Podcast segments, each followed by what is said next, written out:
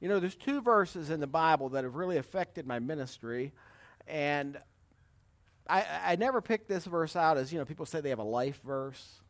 I, I didn't do that with this, but th- if I had to say that there was something, some passage that really has affected me, it would be Philippians 2, and it probably is a life verse in the sense that it says, Let this mind be in you, which was also in Christ Jesus, who though he was God, thought it not robbery to be equal with God, but emptied himself and took upon himself the form of a servant and became obedient to death, even death upon a cross. If there's anything that I think really defines what I think Christians ought to be, it's that passage right there in Philippians 2. And that's what I'm preaching on this morning. And I should tell Eric that I'm getting slides change errors all over the place here. So I may have to go to my sheet and you may have to flip. um, but the second verse that has really affected me has nothing to do with this morning's message, and it probably has to do with you and with every church I've ever pastored. And it actually has to do with a, a place in Ephesians where Paul is talking about marriage.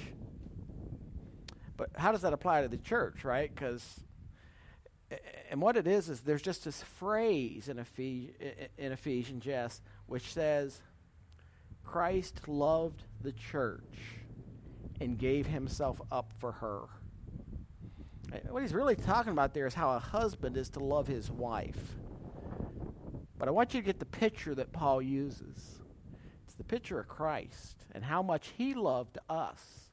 And what did he do for us? He gave himself up for us. But that's another sermon on another day. If I'm going to carry this around, I ought to drink it. So give me a second and I'll jump into Philippians 2.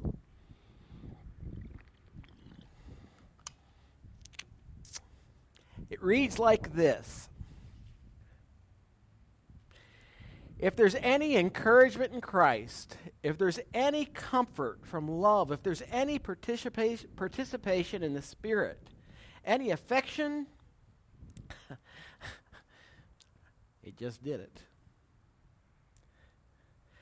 I'm going to try to get to where you are. I'm sorry, church. Give me one second. I really want to use this and not my notes this morning.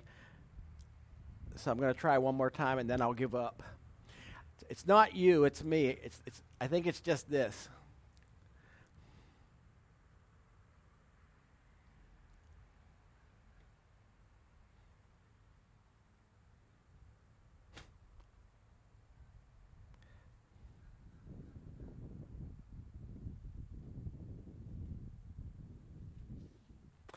Well, Eric, I'm going to ask you to flip flip for me if there's any encouragement in Christ, if there's any comfort from love, if there's any participation in the Spirit, any affection and sympathy, complete my joy by being of the same mind, having the same love, being in full accord and of one mind. Do nothing from selfish ambition or conceit, but in humility count others more significant than yourselves. Let each of you look not only to his own interests, but also to the interests of others. Have this mind among yourselves, which is yours in Christ Jesus, who, though he was in the form of God, did not count equality with God a thing that was to be grasped, but he emptied himself and took the form of a servant, being born in the likeness of men and women of humans. And being found in human form, he humbled himself by becoming obedient to the point of death, even death on a cross. Therefore, God has highly exalted him and bestowed on him the name that is above every name, so that at the name of Jesus every knee would bow in heaven and on earth and under the earth, and every tongue would confess that Jesus Christ is Lord to the glory of God the Father. Let's pray. Lord, we ask your blessing upon the reading this hour. We pray that you would open our hearts and our minds to your word. Show us your will and show us your way. In Christ's name we ask. Amen. And I'm just going to be ornery enough to try to get down to where Eric is and let you know that the, the title that's about to pop on the screen is not the title of the sermon. I've changed it. But I don't get to ride shotgun anymore, was what it was up until about 6 o'clock this morning. If I had to tell you what the title of today's sermon was, right this very minute, I think uh, what I would call it um, would be something like this. Well, first, let me tell you a story. It's my birthday today.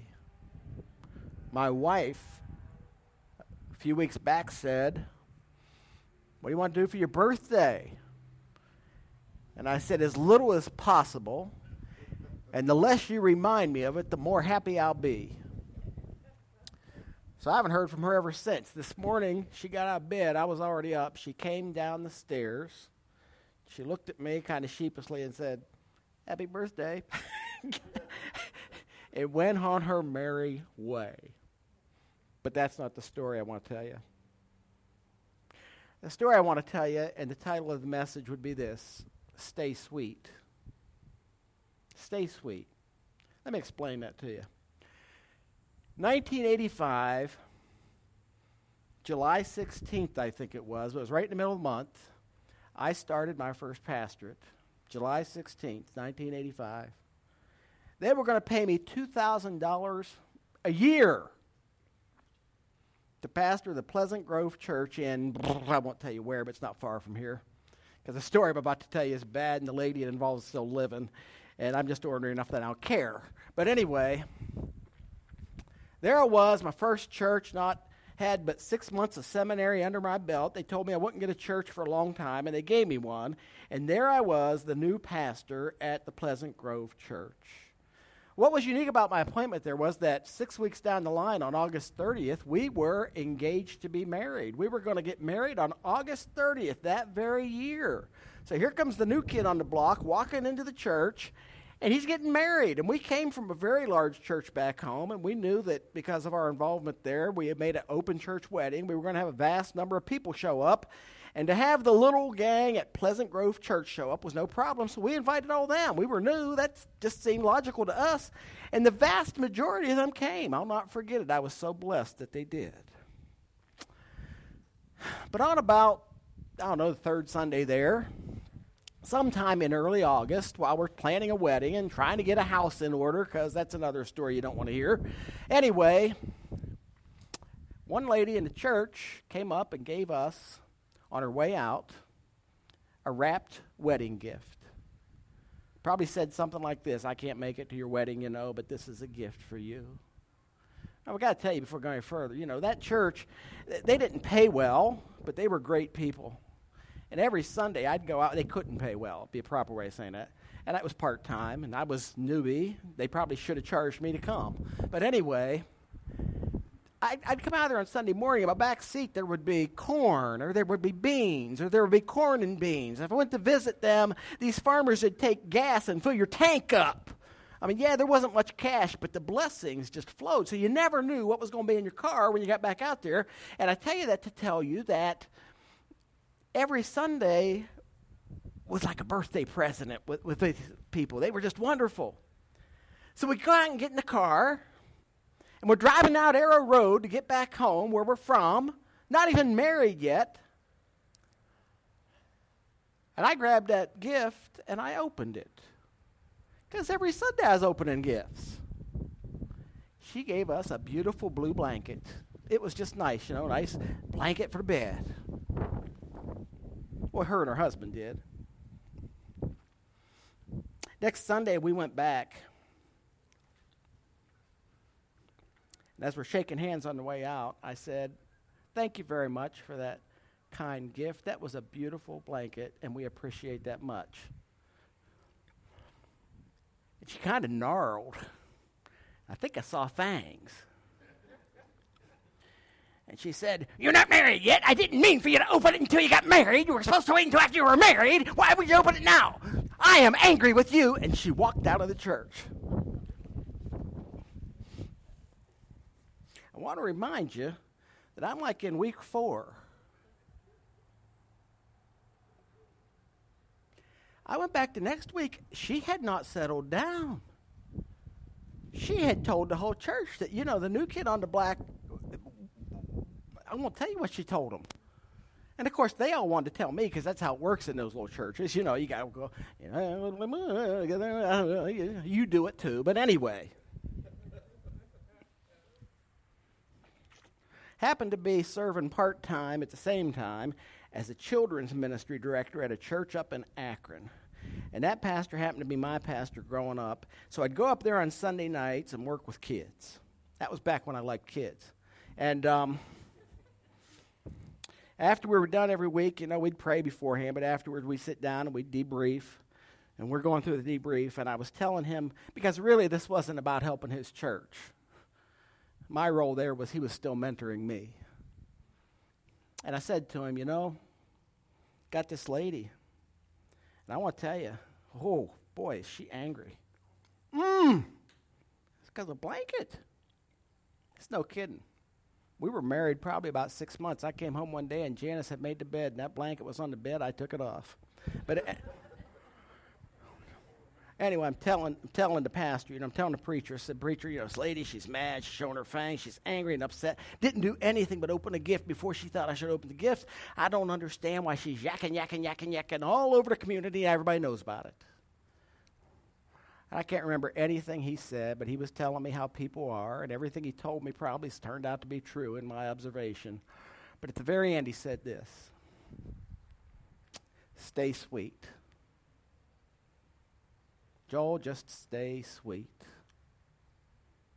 And I want to tell you, probably the best advice he ever gave me. Because it's hard in ministry, friends it's very hard sometimes to stay sweet. I want to talk to you today about this passage, and I hope you'll, you'll get it. You'll get it pretty early on, I think. Paul is sitting in a jail cell. He's had great problems with the church in Corinth. He's had real issues with the church at Rome. He's sitting in a jail cell for one reason and one reason only that is for being a Christian. And a young guy named Epaphroditus shows up. And Epaphroditus has a gift from the church at Philippi. And we don't know what that was, but it was likely money because when you went into jail in the jails at that time, you didn't get fed three square meals a day. You better hope somebody took care of you or gave you some money to buy some meals because you weren't going to have it done any other way. And that's likely what that gift was. And, and this letter is from Paul, that we're, what we've read this morning, this portion of the letter is from Paul to that church at Philippi. But what you're about to read, and if you had read the first chapter, and you're welcome to go do that on your own sometime, is that Paul really appreciates the gift, and he tells the church that. But then he goes on to say, But I'm really bothered by the division. What's really heartbreaking to me is the division. If you read Philippians chapter 1, you know, this is what you'll read there. You will find that Paul says, you know, there are actually people who are preaching the gospel in order to keep me in jail. There are actually people who are preaching the gospel to make my time here more difficult so they'll keep me longer. And he says, That's great. That's wonderful. If they're going to preach, eh, I'm happy that Christ gets preached. I'll, I'll, stay in jail the rest of my life. But, church at Philippi, understand, really appreciate the gift but I'm really bothered by what's going on there. Look at what he says, we're going to take us a verse at a time like we do every week, and I'll try to get you out of here quicker than, than what it appears you're going to get out right now with the pace that I'm preaching at. He says, if there's any encouragement in Christ, if there's any comfort from love, if there's any participation in the Spirit, if there's any affection and sympathy. Paul has just given us four if then statements in one verse. You know what that means, don't you? If this, then that. Uh, but the, the thing about these if then statements here, read the verse again. If there's any encouragement, if there's any comfort from love, if there's any participation of spirit, if there's any affection and sympathy, he is assuming that we already know the answer to those things. They are already true. He says if you've been encouraged by being a Christian, then you have certain obligations, church at Philippi. One of those obligations, he's going to go on to say in a minute, is to be one in Christ. if there's any comfort from love, if there's any love for Christ, eh, there should also be love for each other. And he's going to go on to say here in a few minutes, and you'll see it when I get there, that, that divisiveness cannot exist. It undercuts the cause of Jesus. If there's any fellowship with the Holy Spirit, then they would practice it in a way that reflects them to be one. If the Holy Spirit is partnered with Christ, if the Holy Spirit is partnered with God the Father, and if the church, the believers in Jesus, have been prayed for by Jesus to be one with Him, then we also need to reflect that oneness with Jesus, the, God the Father, and the Holy Spirit. And He says if there's any affection and any sympathy, if there's any tenderness and compassion among you, the norm would be that you'd have it for each other. I'm going to tell you what the message says. And I love the way the message says it. Those that are on Facebook know that I quoted part of this on there this morning. But here's what Eugene Peterson wrote in the message. If you've gotten anything at all out of following Christ, if love has made any difference in your life, if being a community of Christ's Spirit means anything to you, if you have a heart and if you care. And that brings us to the next verse. Eric, I'm going to ask you to turn that to verse 2. Complete my joy by being of the same mind, having that same love, being full accord and of one mind. So you just got the other half of that if then statement. If these things are true, if there's encouragement in Christ, if there's comfort from Christ's love, if there's participation in Christ's Spirit, if there's any affection and sympathy, then complete my joy He's elaborating here on what he was headed into in verse 1. He's saying, I've got joy and I'm sitting in a jail cell, but it's not complete. The reason it's not complete is because something's going on in the church at Philippi. Now, I want to tell you something. And please, this is important that you know it. Christ is, or rather, Paul is always, always, always yakking about oneness and unity, writes about it repeatedly in all of his epistles. But the one thing Paul will never ask to happen, he'll never ask for unity to come at the expense of the truth. In other words, he's never going to ask them to be unified just to ignore something that needs to be taken care of. He assumes that having the same heart and the same mind amongst the people of God is the way it's supposed to be. And he tells us how that takes place. Have the same love. Go sometime and look at Galatians 5 20, whatever it is, the, the, the fruits of the Spirit, because there you're going to read that one of the fruits of the Spirit is love. And if the Spirit is dwelling in the church, there should be love in the church. And that love does not mean that we just simply tell others about the love of Jesus, it means we sincerely love each other.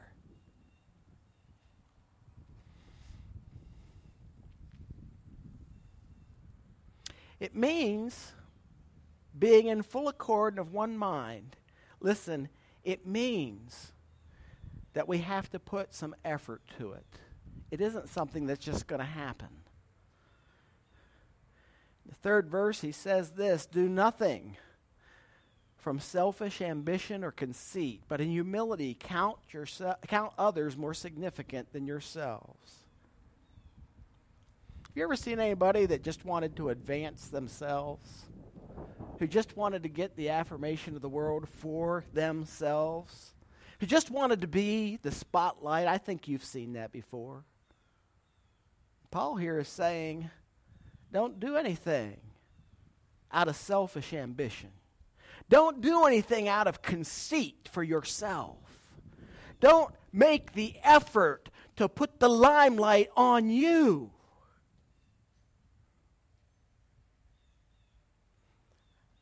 Have a humble heart. Live in humility.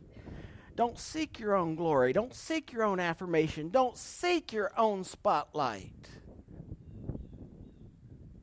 Don't seek to take the place that belongs to Jesus. And look at how he says it consider others better than yourselves.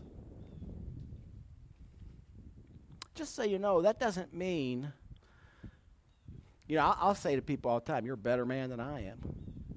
It doesn't mean that someone's morally superior. It simply means that you think of others first. But it also doesn't mean, one of the things Janice taught me a long time ago, and I agree with it, is this I'm not better than anybody else, but I'm certainly not less than anybody else. God loves us all the same.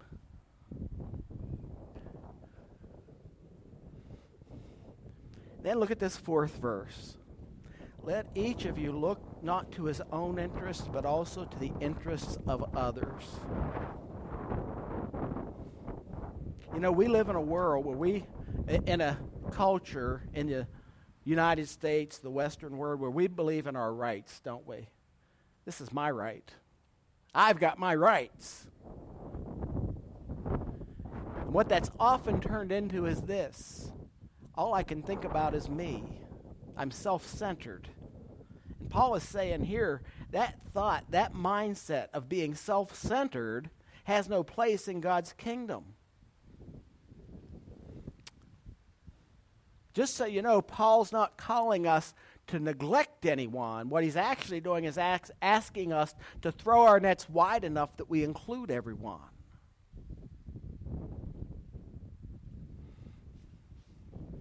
When we decide in the body of Christ, and understand he's writing to a local body of believers.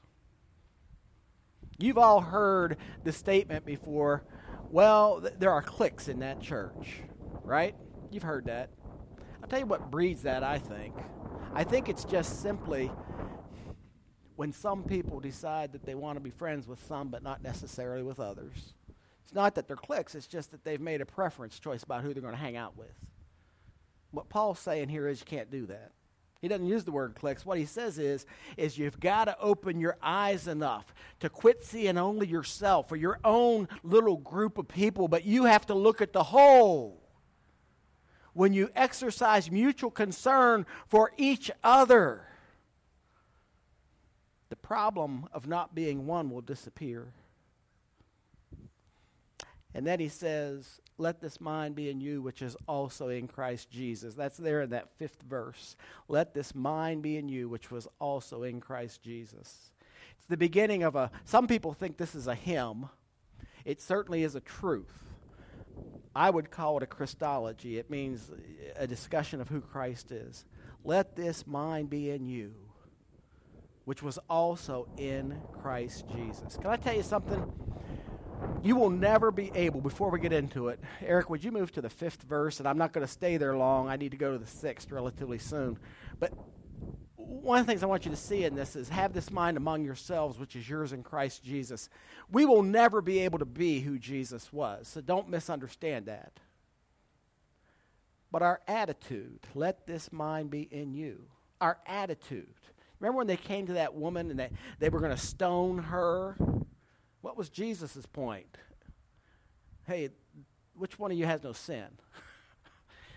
if, you, if you'll step forward, we'll let you throw that first stone right? You got to have the attitude of Jesus. Let this mind be in you. It's the attitude of Jesus Christ. And going on to the sixth verse, who, though he was in the form of God, did not count equality with God a thing to be grasped. Understand that this is a, a, a, whole theological course that we could cover in these next few verses. I'm not going to do that with you this morning. He had, look at the seventh verse, or the sixth verse. Um, he, this is from Philippians 2 6. He had equal status with God, but he didn't think so much of himself that, that he had to cling to the advantages of that status no matter what. When I read that verse and I wrote down my notes for this passage, listen to this. This is what I wrote down. I've been a member of this church for 40 years. Do you know how many times I've heard that? What, what does that say to people? I got rank. He had equal status. You want to you want to talk about rank? He had equal status with God. He was the charter member of being a Christian. But he never thought so much of himself that he clung to the advantages of that status, no matter what. when you choose to hold on to this part of this verse, cling to the advantages of the status, when you choose to cling to whatever that, that is that you think you've got to cling to, listen, that's as self centered as it gets. And all of you here have seen it. I'm on the seventh verse, Eric. By not clinging to it, he chose to do something else. He emptied himself taking the form of a servant and being born in the likeness of men. Let me help you with this for a minute. When it says he emptied himself, I am a Christian, but there's one thing I know for sure I will never cease being Joel. Okay, one of the reasons, one of the reasons that Jesus said, a prophet's without honor in his own country, one of the reasons he said that is because he knew I'd have to go back to my high school reunion. When I go back there, do you know what I am? I'm not pastor. I'm not reverend or doctor. I'm Joel.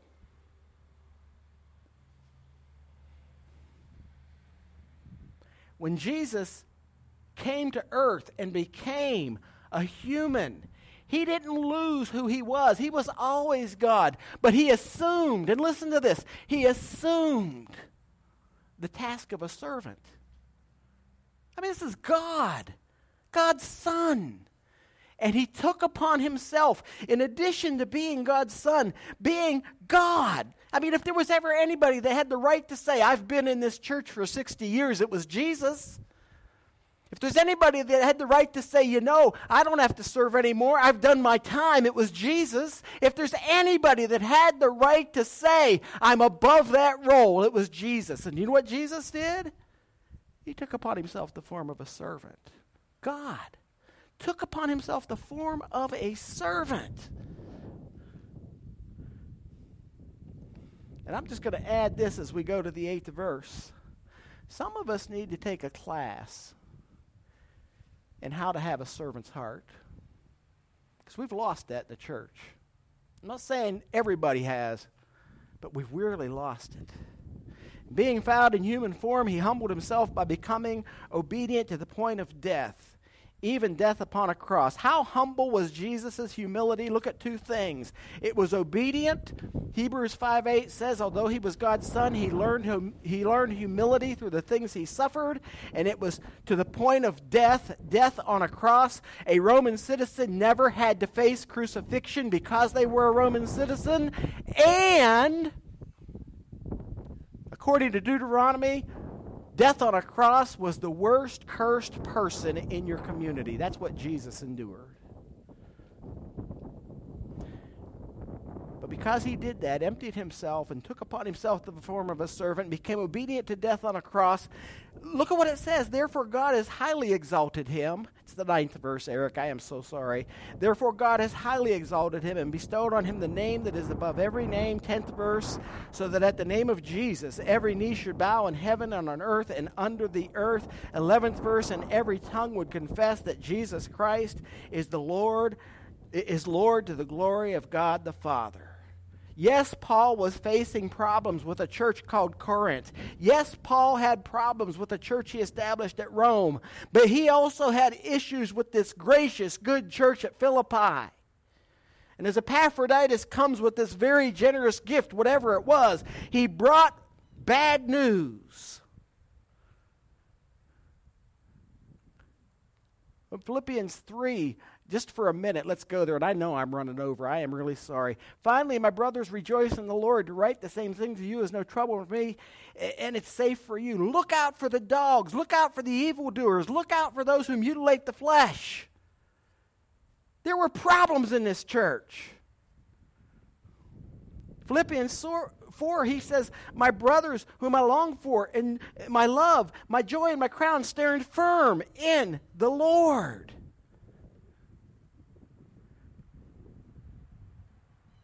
There's two people here in this verse, Euodia and Syntyche, who obviously have a problem. Make your joy complete.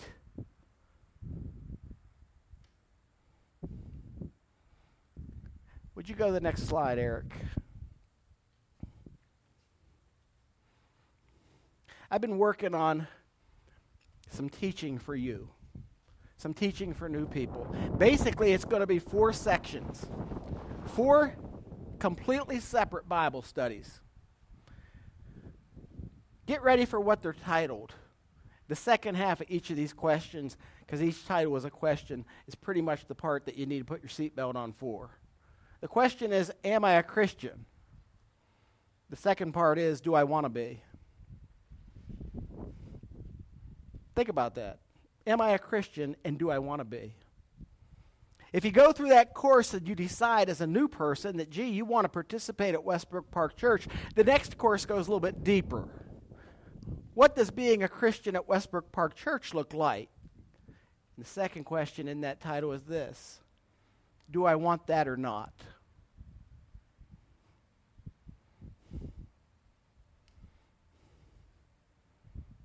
The third class, if you want to go beyond the second one, if you didn't answer in the negative, is this What are my gifts and how can I serve God in a very special way at Westbrook Park?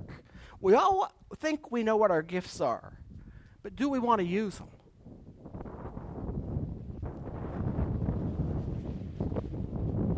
And if you choose to go through that one, which few people will, we aren't going to throw you out if you don't. We're just going to say, well, you may not want to do certain things here. say, what are you talking about, Joel? Well, we can't be everything to everybody. That's why. So if you want to get on board, get on board. But we're going to have a mission and we are headed somewhere. And if you want to join that mission, go ahead. But if you don't, that's okay. I mean, if your deal is you want to help the squirrels, go find that church.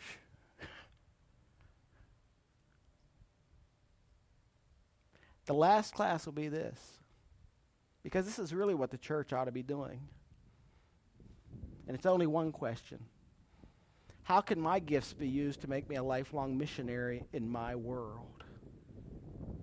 I'm going to slow down here for a minute and ask that number two question because it's the one I'm picking out this morning that goes along with the message. What does being a Christian at Westbrook Park look like? And do I want that or not? The reason the second question is asked, do I want that is not or not, is because you ought to have the right to opt out. You ought to say, you know, I'd like to come, I'd like to worship, but I don't want to get involved. And we will say, we love you, that's great. But don't let your involvement become negativity. There's a difference between unity and uniformity, church. Uniformity means we have one mission. Uniformity means we're headed in one direction. Here's what this group of believers in this place at this time does to fulfill the mission of Christ. We cannot do everything, so this is our specialty. Plug into it or choose not to.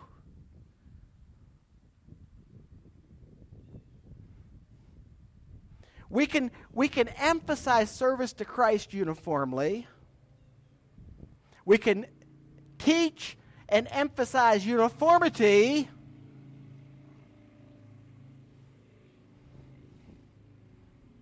But maybe what we emphasize and maybe what we teach won't cut it for you. That's the reason you got Presbyterians and Baptists and Nazarenes and Catholics and everything else. We're not those things. In other words, this is who we are. If you want something else with a different mission, go find it. But unity is something different. We can be uniform. We're United Methodists. We got a cross and a flame. We believe in two steps uh, of grace. We believe in salvation and sanctification. We believe that you meet Jesus and you get on the road with him, but he's going to mold you and change you. Remember earlier today we sang Holy, Holy, Holy, God in three persons, blessed Trinity. That's what Wesley was all about holiness. We're going on to perfection, Wesley would say. That's the whole message, uh, the whole doctrine of the United Methodist Church. We don't believe it today today, but that's what Wesley was preaching. And all the, all the Methodist churches in the early days were uniform. But I'll tell you where they lost their unity. They lost their unity when they decided that, well, it's going to be my way or no way. They decided that we'd lose our unity when we decided my selfishness and pride matters more than the unity of the body. Can I tell you something, church? You can rule, you can threat, threaten, and you can do all the discipleship teaching and Bible study groups on the planet. You will not change pride and selfishness in the human heart. Those things breed discontent and disunity. You've seen it in this church. You want to tell me you haven't? I'll talk to you afterwards. You know it's so. When we get the attitude that it's my way or no way, I want to guarantee you it's not his way. And the reason I'm harping on this so deeply this morning is for this reason. Selfishness and pride are divisive problems, they are heart problems. You cannot teach people to be unified. You cannot take in deeply individualized persons and make them become like each other. But understand this in the body of Christ, we are called to have the mind of Jesus, who took upon himself, God took upon himself the form of a servant, and he became obedient to death, even death upon a cross. And Paul says you need to have that mind. When you have that mind, yeah, truth will matter. But your little wants that revolve around the color of the carpet,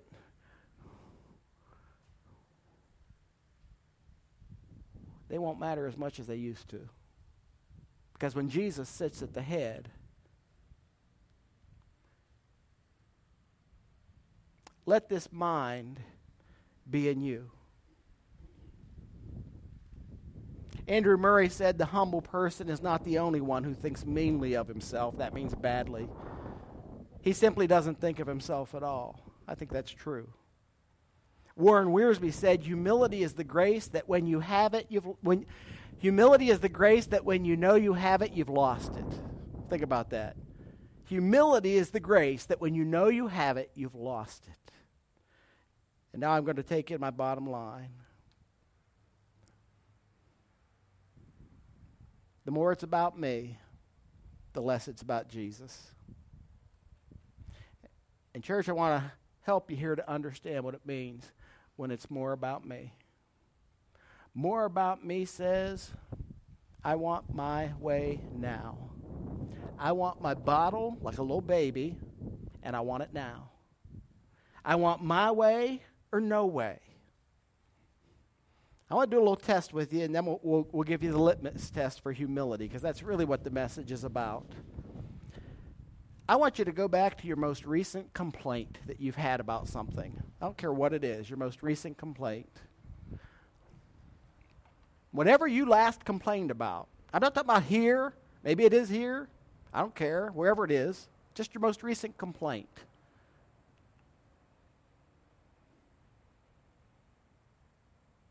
I looked at the weather last night. It's going to be a beautiful day. I said, you know, that motorcycle will be humming on Sunday afternoon. Right after she said happy birthday, she said, Don't forget my niece is stopping by today. And I said, What time she stopping? She said, 3 p.m. I had a complaint. I want you to ask yourself about your most recent complaint. What was that really about?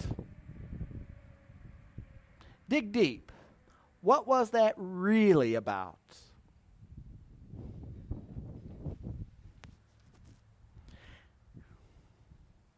I'm going to go through this litmus test for humility pretty quick because the more it's about me, the less it's about Jesus. Who do you think about the most? I want you to realize that Jesus thought more about you than he did himself. That's why he went to the cross. How are we supposed to think like Jesus? How should we think? Think about others more than ourselves. Have this mind in you. It was in Christ Jesus. He was God. He emptied himself. He didn't think it was something he had to on to. Second thing is, who are you serving right now? Do you have a servant's heart? Jesus emptied himself, took upon himself the form of a servant, and he became in the likeness of us. Service will sometimes mean that doing that which you'd otherwise not want to do. And the third thing would be this What will you sacrifice for? What will you sacrifice for? Jesus, being found in human form, humbled himself by becoming obedient to death, even death on a cross. You want to talk about sacrifice? There it is. Somebody said that ministry that costs nothing accomplishes nothing. I think that's true. Somebody else said if there's no bleeding, expect no blessing. I think that's true too. I have to give you this illustration. If you go in the church, right inside that door, there's another little cross just like this. Joe, the old custodian, he came out one day, he had made that little cross in there. When we moved outside, I said we need a cross. And I thought that symbolized well, coming outside, not being inside. You know, we're going to set it up there. Eh, eh, you know how cheap this thing is made? two old pieces of wood. He made another one. Two cheap pieces of wood. These are paper towel rolls, big rolls, of, you know, the big paper towels in there. And then he painted them, glued them together, I think, taped them together maybe. Can I tell you what that is? That is a cheap cross. That's cheap. That's what most of us want. We want no sacrifice. We want everything our way. We want all the glory to come to us. We want to be sure that everyone understands who we are and what our needs are and what we've got to have. And I want to guarantee you something. That's all about us. And when it's all about me, it's less about Jesus.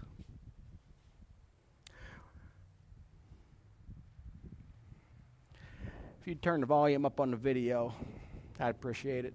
I'm moving to the next slide. We will not sing the final hymn. I'll pray today.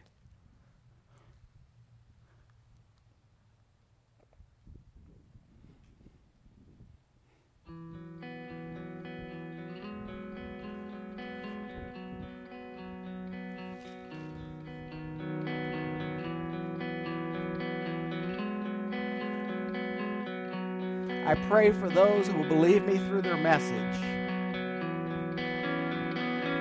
I pray for those who believe me through their message that all of them may be one. Father, just as you are in me and I am in you. May they also be in us so that the world may believe that you have sent me.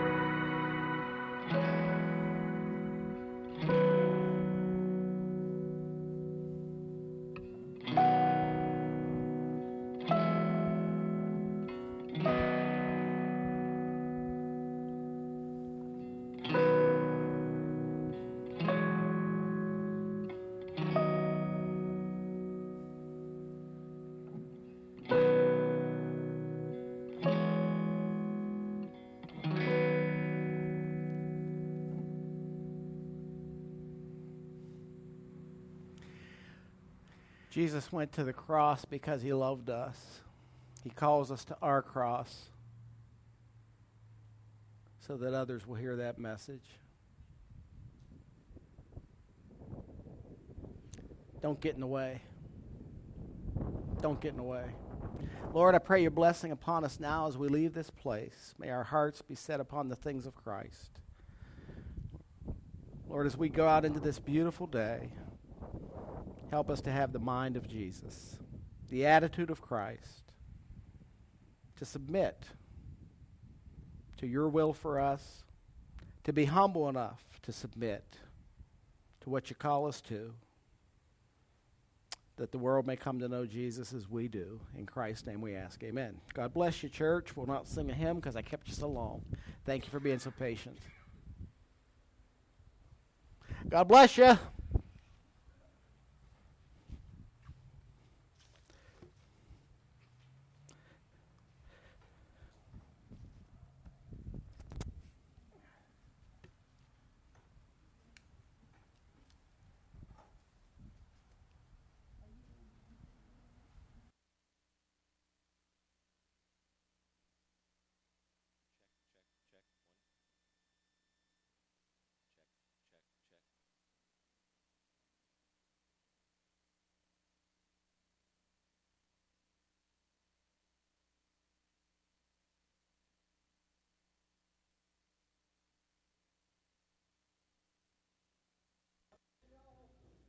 Oh, can there, can everybody hear me? Am I coming through now? Am I coming through now?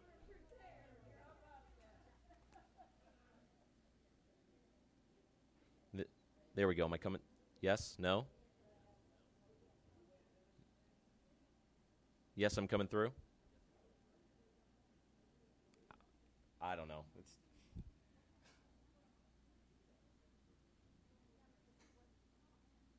I have, Ch- I have no idea why it's not. I don't know.